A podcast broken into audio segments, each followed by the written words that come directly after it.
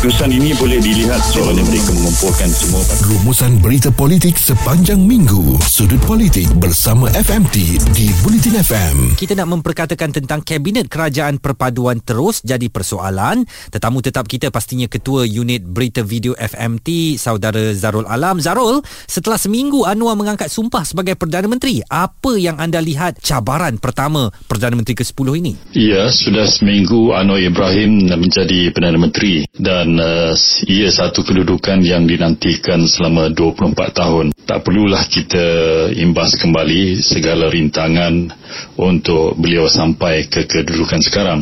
Namun uh, banyak cabaran yang menanti beliau dan yang paling awal sekali ialah saya rasa cabaran untuk membentuk kabinet. Kali ini tugas Perdana Menteri untuk membentuk kabinet semakin sukar. Kalau kita tengok frasa kerajaan perpaduan itu sendiri sudah menceritakan betapa sukar Anwar untuk membentuk kabinetnya nanti. Kerana dalam Pakatan Harapan sendiri ada PKR, ada DAP, ada juga Amanah dan UBKO dan kemudian parti-parti lain yang menyokong Anwar untuk membentuk kerajaan perpaduan termasuk BN yang dalam BN sahaja ada MCA, MIC dan ada juga GPS, GRS daripada Borneo, warisan begitu juga. Ada juga PBM, KDM dan juga termasuk ahli-ahli parlimen bebas. Dan ini semua harus diambil kira. Jadi pastilah Anwar saya rasa perlu teliti dalam membuat keputusan siapa yang harus dilantik berada dalam kabinet. Apatah lagi beliau pun sudah membuat keputusan bahawa kabinetnya nanti akan dikecilkan berbanding dengan pentadbiran dulu. Selain daripada itu, dalam keadaan jumlah kabinet yang kecil, beliau terpaksa pula merangkumi pemimpin daripada semua parti-parti yang saya sebutkan tadi.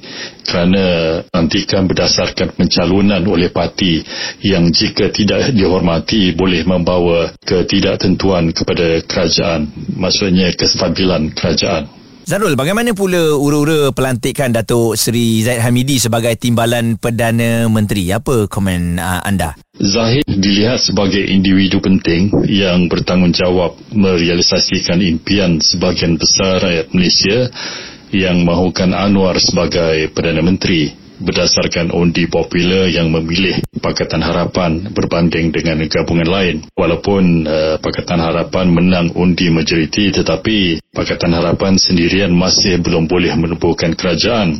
Dan kita tengok di sinilah peranan Zahid yang membawa Barisan Nasional yang dakwanya mematuhi titah yang di Pertuan Agong yang mahukan kerajaan perpaduan dibentuk. Dan kita semua tahu pelbagai masalah yang dihadapi oleh Zahid dengan BN sendiri nampak berpecah belah. Malah Zahid ada yang mendesaknya supaya meletak jawatan. Dalam pada itu ada puak yang condong kepada PN manakala yang lain pula kepada Pakatan Harapan dan Anwar. Tetapi akhirnya ketegasan Zahid uh, mahukan ahli parlimen Barisan Nasional menyokong kerajaan perpaduan Anwar dilihat menjadi kunci yang merealisasikan hasrat itu. Dengan itu tak menjadi kejutan jika Anwar lantik Zahid sebagai timbalannya.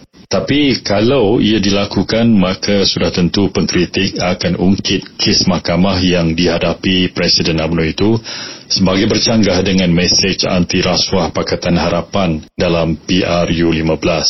Apapun keputusan Anwar, saya kira perkara yang paling penting untuk beliau ialah memastikan kestabilan dan wibawa kabinet yang dibentuk demi nama baik Malaysia di mata rakyat maupun pesada antarabangsa. Eh, berdasarkan situasi ini, beberapa pihak merasakan bahawa Zahid wajar dilantik ke jawatan timbalan Perdana Menteri atas alasan mahukan kestabilan kerajaan yang dibentuk oleh Anwar. Kerana Zahid uh, dilihat dapat mengawal sokongan ahli Parlimen BN untuk menyokong Anwar Ibrahim. Dan uh, keputusan yang diambil oleh Zahid kemudiannya menjadi penyebab kepada parti-parti Borneo seperti GPS, GRS, Warisan dan sebagainya mengambil langkah serupa dengan menyokong kerajaan perpaduan yang didokongi Anwar dan Pakatan Harapan. Dan jika nanti Anwar melantik Zahid sebagai TPM, langkah itu tidak salah dari segi undang-undang. Yang penting Anwar perlu dilihat sebagai Perdana Menteri yang tidak akan campur tangan dalam urusan mahkamah dan itulah yang Anwar dan Pakatan Harapan perjuangkan selama ini. Izwan Azir dan Muaz di Ketchup Politin FM.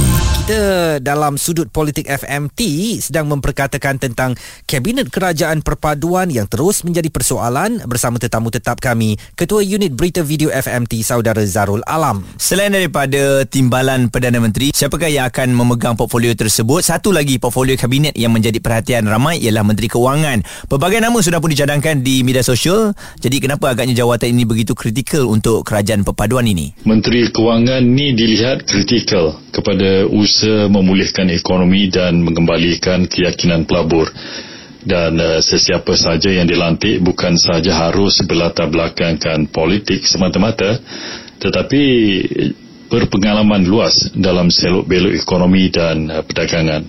Dan calon berkenaan harus berupaya untuk melihat dan mengenal pasti masalah kronik yang merencatkan ekonomi negara.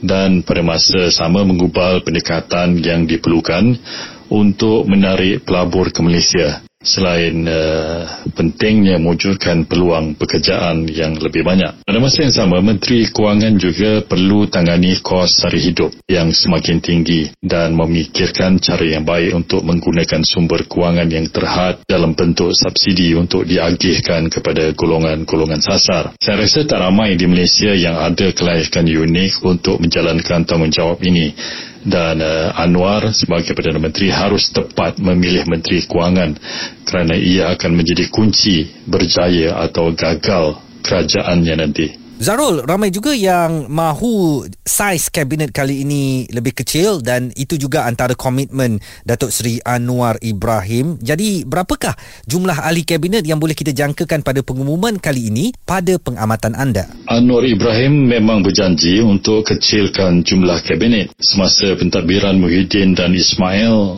Pakatan Harapan kerap kali menjadikan saiz kabinet yang besar pada masa itu sebagai bahan sindiran. Dan pentadbiran terdahulu ada 31 menteri tak salah saya dan 38 timbalan menteri tak termasuk pelbagai penasihat dan uh, duta khas yang berstatus menteri.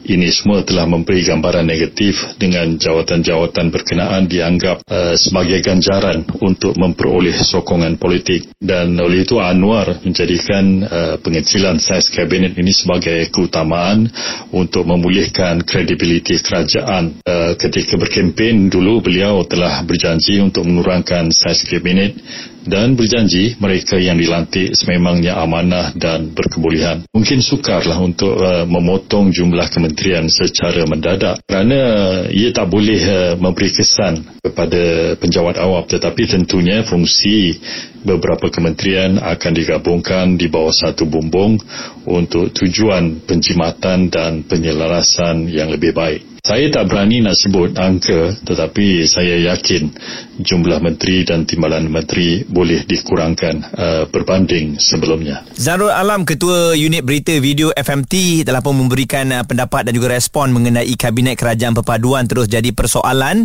Jadi persoalannya Izzuan adakah betul hari ini akan diumumkan siapakah menteri-menteri untuk Kerajaan Perpaduan ini? Stream Catch Up Bulletin FM bersama Fokus Pagi Izwan Azir dan Muaz di bulletinfm.audio.